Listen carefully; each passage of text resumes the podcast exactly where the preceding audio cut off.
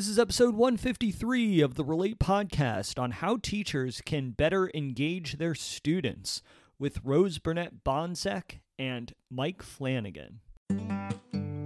We are spending more and more time in the online world, looking through our screens and increasingly disconnected with those around us. But studies have proven that it's real life, meaningful relationships that bring us the most joy and happiness. It's all about human connection and conversing with people from a variety of backgrounds. Worlds change when eyes meet, so let's sit down and relate.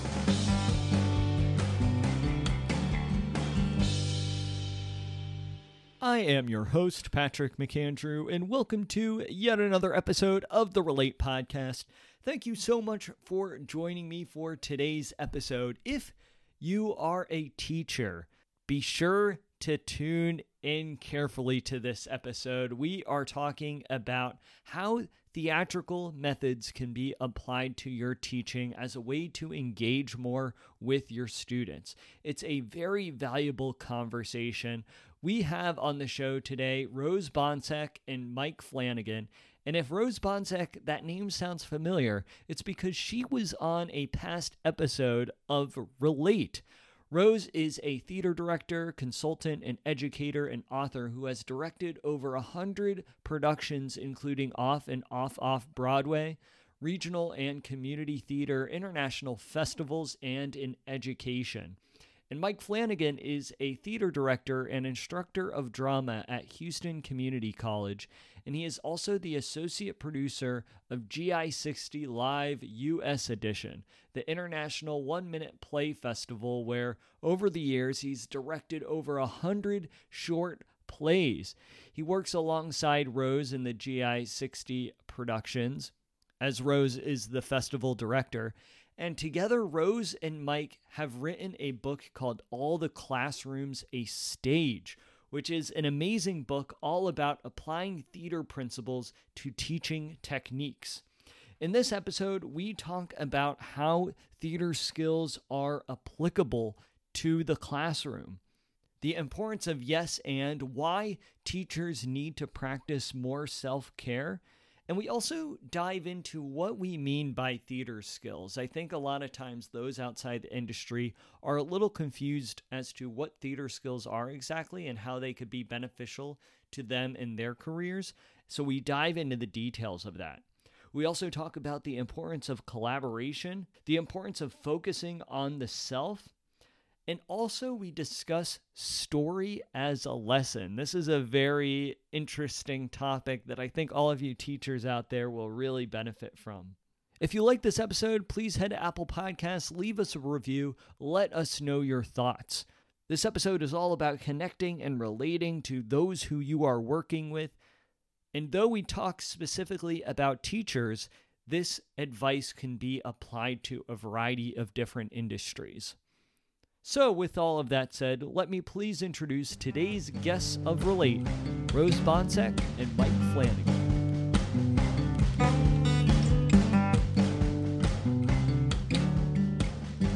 Hello, everybody. Welcome back to the Relate podcast. Today we have two great guests joining us Rose Bonczek, who's actually been on the podcast before, as well as her friend and colleague, Mike Flanagan. Rose and Mike, thank you so much for being with us today.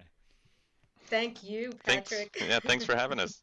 Absolutely. I'm I'm very excited to be chatting with you both. As I as I just mentioned, we had Rose on the podcast a, a little while back to promote one of her books at that time, Turn That Thing Off. And and today we are talking about another one of her books, this time that she has co-authored with with Mike called All the Classrooms a Stage. And I think a lot of what you talk about in this book is very applicable to what we talk about on the Relate podcast. This podcast is all about the importance of building meaningful connections and relationships, specifically in our age of technology.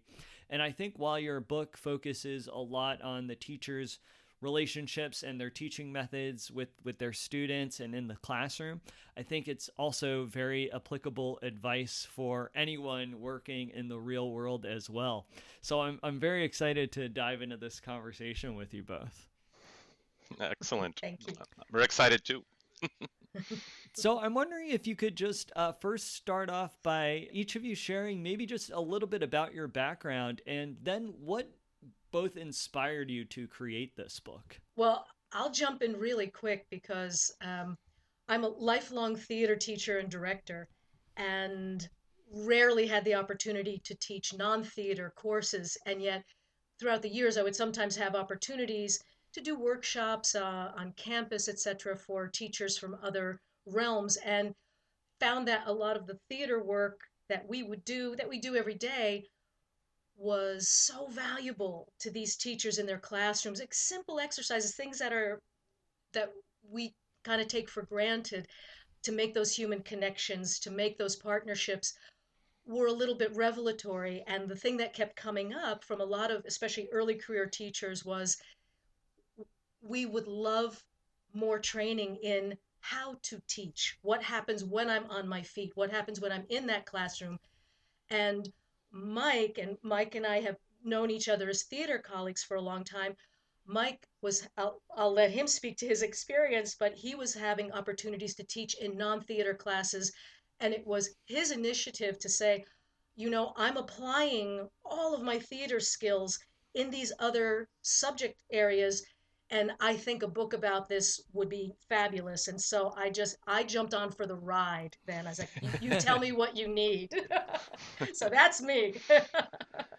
yeah, I, am also a, a theater director and have been teaching theater. Um, and there was a good portion of my life, especially shortly after um, getting out of school for theater, that I was riding around New York City subways and buses to direct something or teach something or tutor something, kind of to pay the bills.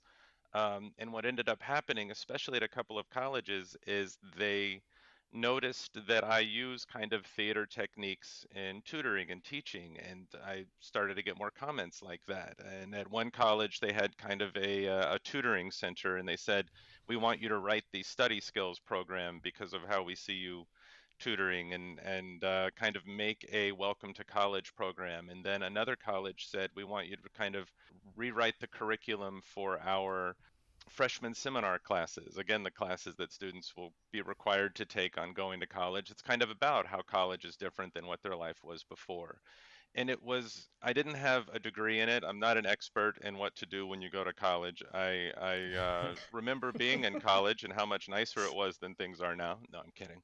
But the the kind of connective tissue was that using theater techniques and what we do in running a rehearsal as directors, and to a certain extent, what actors can do, really uh, naturally comes to us in a classroom, and whether that's teaching English classes or writing classes or study skills classes or theater classes, those techniques are the same in just engaging students and, and making something happen. And it's also something that I noticed missing from a lot of the colleges I was going to. Often, particularly at a couple of the colleges where I've taught, the uh, requirement to be a teacher, a professor at this college was experienced doing the thing you're teaching. So an accountant would teach an accounting course, but that accountant who ran a very successful business for many years of his life didn't necessarily have any idea what to do in front of a room and the results were often deadly kind of you know ferris bueller teacher quality deadly um, and that kind of led me to start thinking well wh- what can we do with that? And I, I'd worked with Rose a little bit on a couple books and read all of them, and they're all on the shelf over there. And so I called Rose and said, "Hey, what do you think about this?" And she was on board. Yeah, I, I really I, I love hearing about the background as to the the kernel that that created this book because I, I think just someone who's been in the theater world and who has who's dabbled in other industries as well, I, I really see the value in in applying theatrical concepts and techniques to one's work. And I, I think it's obviously very applicable for teachers as well. For those of our listeners who are tuning in, we have a variety of different people who tune into the Relate podcast. And I think sometimes, at least this has been in my experience, where sometimes I'll, I'll talk about, oh my gosh, everyone would benefit from from learning theater techniques, and and uh, everyone could benefit from this type of learning. But for those people who are tuning in who don't really understand what is meant by theater techniques through theatrical teaching.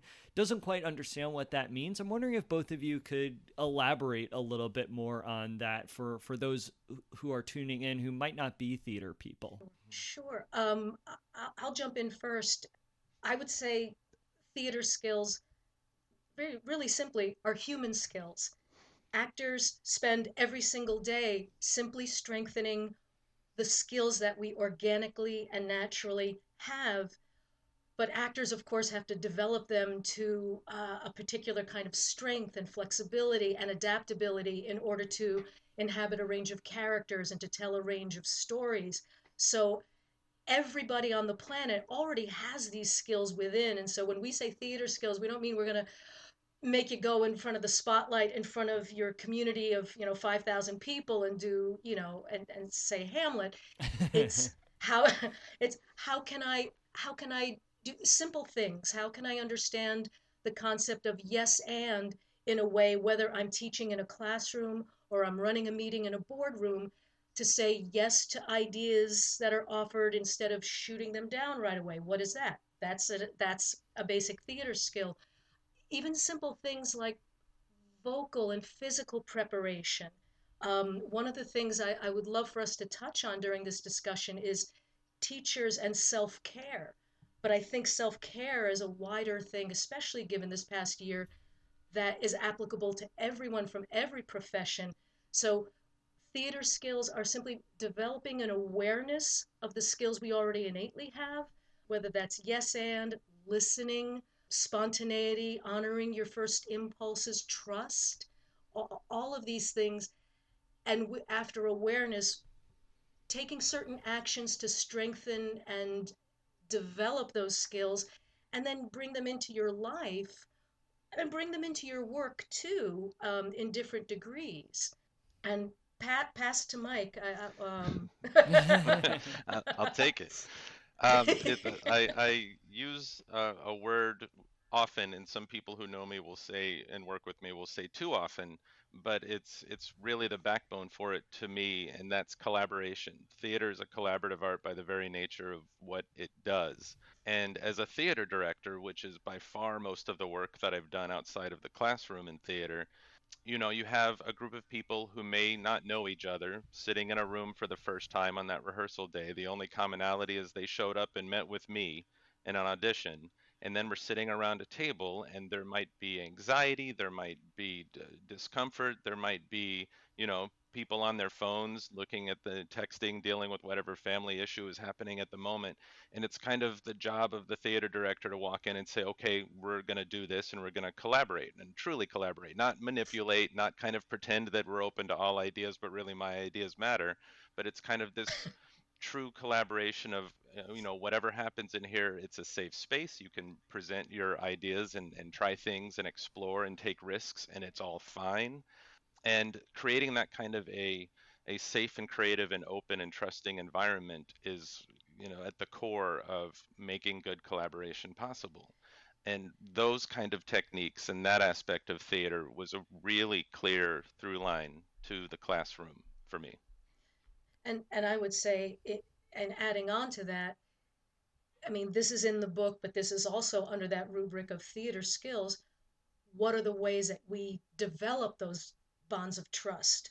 What are practical things that we can do in various settings, no matter what subject we teach or what we do in life, to uh, help create a safe space or, or a playful space or a pa- place where people can feel that wonderful collaborative energy as Mike was just describing. Mm-hmm. Yes. Oh, I, I, I love what you both are saying. And uh, Mike, I love how you brought up collaboration because I, th- I feel like that's that's definitely a word that could be recognized uh, uh, across across many different worlds. And it really is when we start to learn how to collaborate that we build that trust and that empathy that is so vital to learning more about ourselves, but then also the people that we're working with. And I think that collaboration and, and empathy and and and teamwork all of these things they're so inherent in in the work of theater practitioners and I think too, I, I'm a big believer that they're inherent in self care as well. And I love how you brought this up, Rose, about how we really do need to be having more conversation around teachers and self care. So I'm wondering if we could dive in a little bit deeper into that. How how do you believe these sort of practices could assist teachers in their self care? Well, I I would start by saying uh, simply when was the last time any teacher, particularly from this past year, was able to step back and simply focus on themselves or some aspect of themselves? Um, how can I how can I strengthen the health of my body, my voice? When was you know am I mindful of my nutrition? You can talk about the basics, right? That self care is, I, I always bring it back to one of my favorite sayings is you need to put your own oxygen mask on first before you can assist your fellow passengers. And teachers, by and large, as a profession, tend to be so generous that it's all about getting everybody else their oxygen masks first, even if it means giving up their own oxygen. And it's not about being selfish, it's simply about needing to start with focusing on your own self, starting with I mean, and and again, these are all things we lay out in the book. How can I use how can I use the Uta Hagen nine questions of the actor to apply to myself as a teacher? Who am I as a teacher? What are my unique strengths? What are my unique challenges? What uh, what is my you know what is my objective? What do I want in this class? Not I hope that everybody will stay awake and be engaged, you know, but what do I want from the students? and taking taking that time to reflect and developing a process that helps one reflect and then also how do i address my the health of my voice so i don't lose my voice so i'm not getting my fourth cold of the season you know in a, in a normal year so i'm not awake at three in the morning um, thinking about things so methods and processes of focusing on the self, becoming aware of what you already have, like we said before with the theater skills, and then what are some things I can do to address the things that need to be strengthened?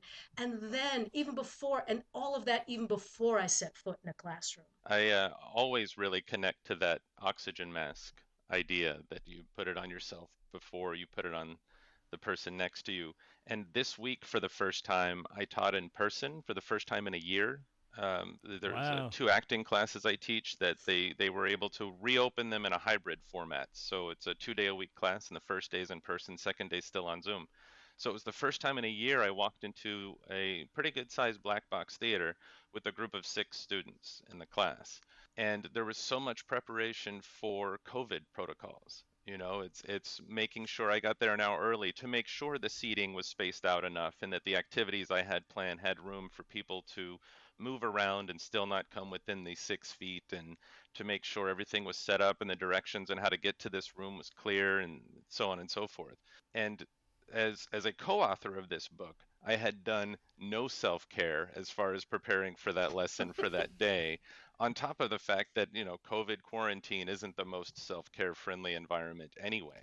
Right. Um, and the, the the literal connection i had to that oxygen oxygen mask moment was they showed up and everything was fine socially distanced all my preparation was great and i started teaching and standing on the stage of a theater and teaching six spaced out students across different seating areas and projecting and making sure they could all hear me and i ran out of breath because I'm wearing the mask and I hadn't all year worn a mask to teach a group of people. I'd worn a mask to the store, to various places, you know, but not where I needed to project and use my voice and take a deep breath.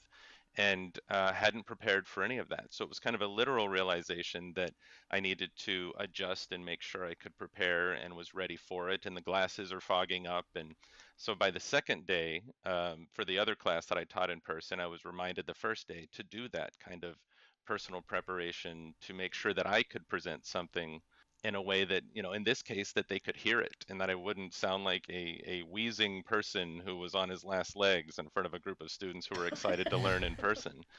Well and and and i would add mike and i were talking yesterday there's also this past year we're on a lot of these different uh, teacher group pages on social media and such and all year long i've seen teachers say uh, uh, who has a recommendation for an exercise? Who has a recommendation for lesson plan X or Y. I have I've seen almost no posts about, hey, here's how I'm feeling. Does anyone have any recommendations for how I'm feeling or what I'm experiencing? Wow. But in private in private conversations, what I've heard from fellow teachers is some people call it Zoom fatigue, but there's a particular kind of exhaustion of being in a Zoom, being online with the class. It's happening in the present moment you it's happening in real time and some part of you starts to push and push and push your energy because all you know is you're recognizing that you're not feeling that human connection that you feel when you're in person. So you end up sending this energy out in this huge way that afterwards there's this exhaustion. I've, I've heard people describe a nausea sore throats because you know zoom wasn't made for for teaching necessarily. Zoom certainly wasn't made for theater, but we're doing the best we can. And that thing that Mike described is as teachers, not only what people have been experiencing this past year, but as we re-enter the classrooms again in person, it's it will be helpful. And this is why we feel the book, you know, ironically, it's like, oh great, a book about collaborating in person published in the time of COVID. Woohoo. but now we're saying, wait a minute, there's so much of value in this book that can help support teachers as they go back into the classroom. What has happened to those collaborative skills and to be able to focus our energy with our students and that given that give and take collaboration and getting used to that in real time to get not just getting used to it but developing a process that's going to help us achieve that bond again Yes. Oh, this, this is so important. And I, I hope that there are a variety of different teachers and facilitators who are tuning into the show and, and hearing this message today because I think that it really when when teachers really take that time to check in with themselves to practice self-care they could then go into the classroom with with uh, greater intentions and, and I feel like a, a clearer focus as well for how they're going to lead their class, how they're going to teach their class.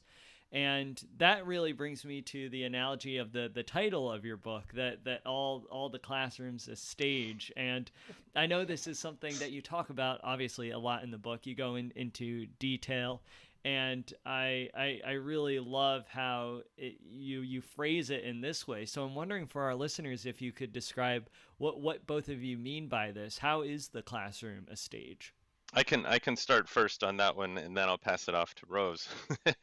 um, the the initial concept, kind of the the very umbrella-like concept for that idea, is the the the kind of phrase that gets passed around is the sage on the stage thing, right? That the teacher is going to stand in front of the room and lecture for an hour and then give a test on it the next week. But what we do that's that delves a little deeper than that is this idea that n- not only is it uh, the, not the teacher's job necessarily to stand up on the stage and lecture to an audience of students, but that that shouldn't be considered a stage. That as soon as we put a dividing line and make it um, in the book, we call it us versus them or us and them, right? That that separation is kind of anti-theater that uh, as a theater director, I don't stand there and command the actors in the play on what to do and tell them where to go and make tell them how I want them to act it. It's a back and forth, again, collaboration. So it becomes how to take that environment of a classroom that often even is physically designed to look like you know us versus them that we're at the front behind a podium and they're sitting in seats or desks in front of us um, looking up with expectation waiting for us to give them the answers that they need Whereas the relationship right now with education, and I think it has been for a long time, is an exchange, a back and forth of an ideas, a sharing of a, a space that is the stage, so that we're all on it. That there is a uh, and it's just as important for these students in the classroom to feel comfortable and engaged and active and participating and, and asking questions and coming up with ideas and offering answers and and being correct and being wrong and not worrying so much about how they're going to be perceived by the the judgmental teacher versus the person who's saying yes to everything that they're bringing into the room. And picking up on that I, I, one of the other things we talk about is students are also learning how to learn. So if you engage them and focus a little less on right and wrong, I mean, yes, you let them know when, you know, when they're on the right track or not. It allows them to learn how to learn along the way. Uh, the other thing about that that relationship and that give and take of en- that engagement is you, you, what what makes the bigger difference when a student doesn't feel like they're needed in the classroom or when they feel that they are needed to be a part of that story? You know, right. otherwise the teacher is just a talking audiobook. And if I feel like I am needed in that engagement and that that lesson cannot happen without my presence, I'm going to be a lot more open to the learning. I'm going to feel a lot more connected to that teacher. And and I know sometimes it can feel you know, when you're on your feet you've got a lot of subject material to cover in a semester, it can sometimes feel like, well, I don't have time for that. And that's one of the other uh, inspirations to write this book. Sometimes there are really simple things you can do to establish that environment or to give the students ownership of the physical environment and then simple steps to, to the ownership of the material and the lesson and how to be how, how to be a um, stronger performer as a teacher. And I don't mean performer like, you know, let me, you know, organ grinder and, you know, and, and busk, busker on the stage for, for, for coins, but simply awareness of the performative aspect of teaching, being aware, being aware and sensitive to, am I connecting with the students or am I losing them? Am I sensing that energy flow and what can I adjust? Am I going, am, what actions am I using? What tactics, like an actor, what tactics am I using to connect with my, my partners, the students?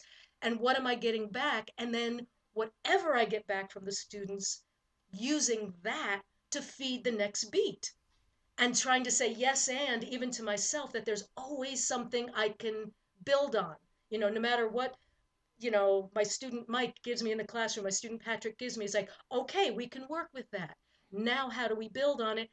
And again, that way a student, uh, you know, think about how you feel in a classroom when somebody says, well, that's just wrong.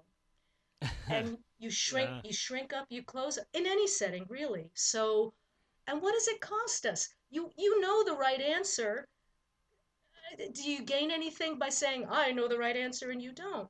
No. And I'm not saying any, you know, teach, teachers in their right mind do that but sometimes on the fly a student can end up feeling that way you know? And again i get that we're not talking about ooey gooey we're talking about you know education is serious business but that there are ways to build that ensemble in the classroom no matter what the subject. One of the, the great discoveries I, I made as, as a theater director early on in working with actors in particular is the that an actor will be will be working on a scene and the actor will have a terrible idea whatever that might be. Physically, how to do something, how to deliver a line, whatever that is. And I know in my head, oh, that's awful.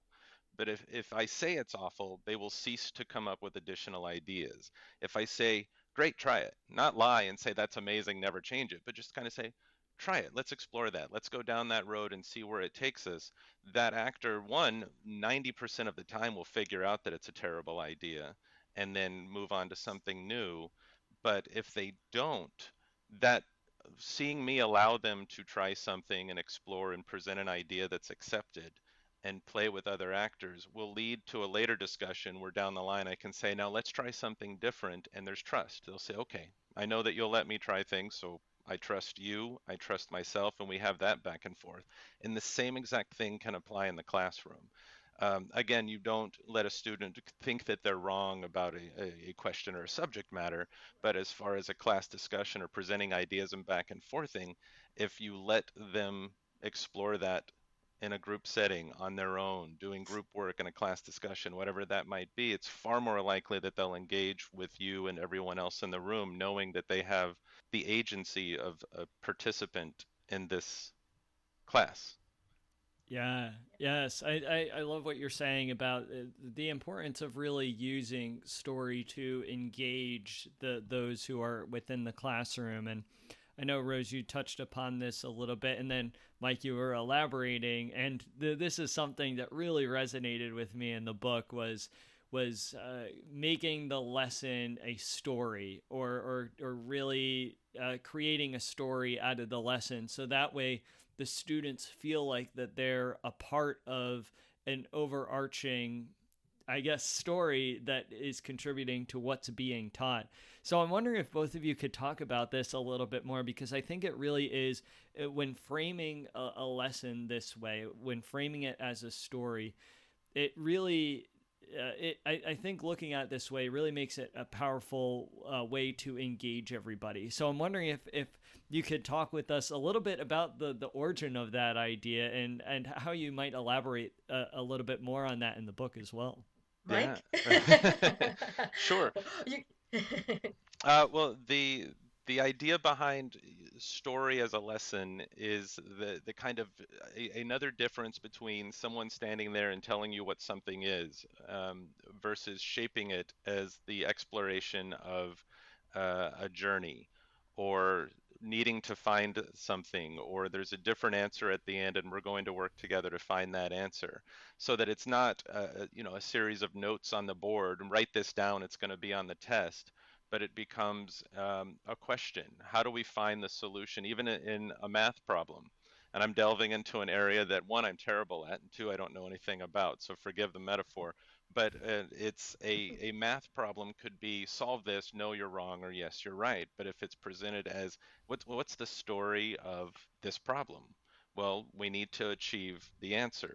And what's getting in the way of us achieving the answer? And how can we overcome that obstacle and let's work together. Sometimes it's uh, assign them into groups and then everybody figure out a different step of the math problem. A different leg of the journey belongs to each person. So then suddenly everyone's working together to try to find an answer. In presenting it in that way as kind of a story of, of seeking or questing or trying to achieve something, again, it gives them agency. It lets them kind of explore and try to find it. And then you get to, in the book, we kind of say you're kind of like the Gandalf, um, which is a pretty good place for a teacher to be, oh, where oh, yeah. you're you're not telling them all the answers to everything and what it is, but you're kind of encouraging and guiding and saying, yeah, keep going in that direction, or where else might you go, or go, you know, try these different avenues to get there. And the the word that comes out of that kind of exchange becomes fun as opposed to the slog of well let me f- find the answer let me check my math and go and erase this x and change it to y or whatever the case might be uh, it's shaping the entire approach as story yeah and just i i didn't mean to punt toward mike but i punted toward mike uh, before simply because Mike is a, a, a, real writer. He's also a novelist, etc. And so he so he totally took the lead on the story chapter. So uh, uh, thanks, Rose. So, I don't mind. My, my pleasure. Um, I I would I would add to that two things. Is I think that's a, a brilliant way to put it. It really is like uh, when you have ten actors in a story, and you have to have faith that the playwright put those 10 roles in there for a reason and if one person isn't there there's some part of the story that's not being served so if you're retrofitting that story and uh, doing an assignment to all of the students in the class and you can help create that feeling that the story can't be told without me without my part of it. Exactly as mike said there's that agency there's that ownership but there's also that feeling of being active and and on a journey somewhere. And um, I, am actually um, doing a series of story workshops right now and in one of the conversations the other night you know it came up we said uh, uh, what's more interesting? You know, Lisa, who's uh, um, one of the members of the story group, she got a new kitten. Said, "What's the more interesting story? Lisa got a new kitten, or Lisa had a dream about a little gray kitten, and the next day a friend called her and said, Hey, we have these five little rescue kittens. Do you want one? It's like, oh. We remember a story more than we remember data or facts.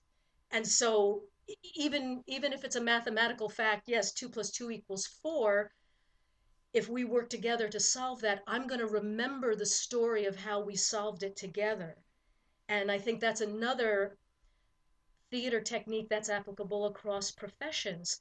If we can create, if we can tell it through a story or create a story in the process itself, I think people are more apt to be engaged, their curiosity is more apt to be ignited, they're more apt to collaborate, and they're more apt to retain it, to learn, and then to build on that for whatever comes next. Mm-hmm. I had a teacher once, and so much of this also comes out of you know when you think of what who are some of your favorite teachers from when you were a student, mm-hmm. and so much of the time it's somebody who's a good storyteller, whether just somebody who can you know spin a yarn well or somebody who can do what we've been talking about well.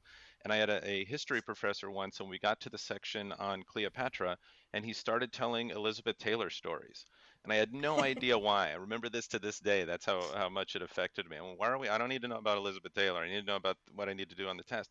But then when it came time to kind of give back the information and show that I learned it, that Elizabeth Taylor story kind of opened up the window to that entire day or that wow. entire lesson. And suddenly it was like, oh, so I don't need to write Elizabeth Taylor as an answer on the test.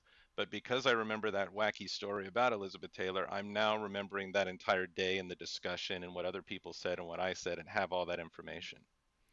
Yeah, it really is amazing how storytelling is what allows us to to bind to one another, to to create meaningful relationships and and to engage in, in collaboration. So much of you know what we've talked about in in this this episode thus far. And from there, I'm, I'm wondering uh, if you could, get, given everything that you discuss in your book about providing theatrical techniques, methods, skills, as Rose, you were saying, these are human skills, and teaching them to teachers who are looking to engage more with their students. How do you believe these skill sets could really allow us to develop deeper and more meaningful relationships, whether it be with our students or whether it's with our friends, family, colleague, whoever it may be. Mm. Mm-hmm. Well, I'll I'll jump in first. I think I think it's starting with developing or strengthening your relationship with yourself, especially if you're in a profession where self often gets pushed to the bottom of the list. So, you know, we're back to self-care. And then through the practice of listening, yes and awareness. I'm I'm aware of what the people around me are feeling and saying. I'm taking them in on a deeper level. I'm developing more empathy. You know, I mean, we've been empathy has been a very big word in our lives and society in the particularly in the last couple of years. Um, it's a word that's being used to describe, you know, our our new president and you know new leadership, etc empathy and how to develop it comes through those human skills. Can I observe more closely? Am I taking in the other people? Am I allowing myself to be vulnerable? And, and sometimes people associate the word vulnerability with weakness, and it's not. Vulnerability is being open. That's another human theater skill. Can I be open to the people that are around me and allow myself to be open to what they're giving me and allowing myself to be affected by what they're giving me. Not like, nope, don't want that. Nope, that's not valid. Nope, pushing it away. But by allowing it, it's like, then I am considering that what they have is of value to me. Even if I think, no, at initially is, but what if you allowed yourself to really hear and hear that person, take them in? And that's how you start to develop more groundwork. I mean, I could go down other bunny trails. We, you know, we talk about um, making your partner look good is another actor skill. What does it cost me if I put my focus on the other person? That's something else. And to take it off myself in that moment and I'm genuinely curious about them. And here you take, you know, you pass the ball. It's the old improv rule too. I pass the ball instead of hugging the ball. And all of that, I think, really contributes to making stronger relationships, stronger collaborative relationships, and that are grounded in empathy and humanity. Yeah, we could definitely, and, and we're not going to do this, but there could be a book series like all the living rooms a stage, and all the romantic dinner tables a Oh, stage, yeah, and yeah, all the very conference true. room tables a stage, right? There's, it, it applies to so much, um, and and everything that Rose said is, uh, of course, absolutely dead on. And and for me, the only thing to add to that is the the idea of getting over fear that a, lot of kind of actor training and directing and, and actor teaching and theater skills in general are being able to get past this fear that so many of us have of major things and some some people might even consider minor things but if it's minor and you're still suffering from a fear of it it becomes a major thing. One of the the great things that we mention in, in the book is a story by keith johnstone who says uh, tells uh, and i'll give the kind of quick short short version of the story that the uh, a lot of students in a classroom will go through this scenario where the teacher will say we're all going to read from this chapter in this book aloud and each student will get one paragraph from the chapter and you go down the rows of desks and everybody gets one paragraph. And hands down most people will count the number of desks to count to their their paragraph and read their paragraph not listening to anyone else's paragraph at all not reading the chapter and it's entirely to make sure uh, I don't want to look stupid in front of anyone. I got to make sure I can pronounce all the words. I have to make sure that I've rehearsed this so that when I do it, I read it in a way that doesn't call attention to me or embarrass me. And it's one of those roots of, you know, how do we go through life and is is it going through life making sure we don't do anything that might make us feel uncomfortable that might make us feel uh, address that fear of you know it's more than just the fear of public speaking but of will i do something that won't be accepted by someone? Will i do something that i will later um, think of in the shower for years to come and say oh my god i can't believe i did that or can we get ourselves to truly accept that what we offer is valid and uh, accepting and that no one is going to respond in a way that is uh, dismissive? Mm. And I think that touches on another really important theater skill, which is how do you shift the focus from all the things I shouldn't say and shouldn't do or I don't have? What is available to me? What can I do? What is possible? And that's, you know, playing the positive versus the negative, not positive like, you know, happy, peppy, and bursting with love, but positive as in active and achievable. What is available to me? Right, right. Oh, this is this is amazing. I mean, the, this conversation, I, I think for our listeners, has given them a, a lot of opportunity to figure out, okay, how can I better relate to to other people, whether it's in the classroom or in the conference room or in the living room, and and, and really really figure out ways that to romantic dinner. yeah yeah to to in, engage with with with other people and so Rose and Mike, I cannot thank you enough for taking the time to join me on Relate today.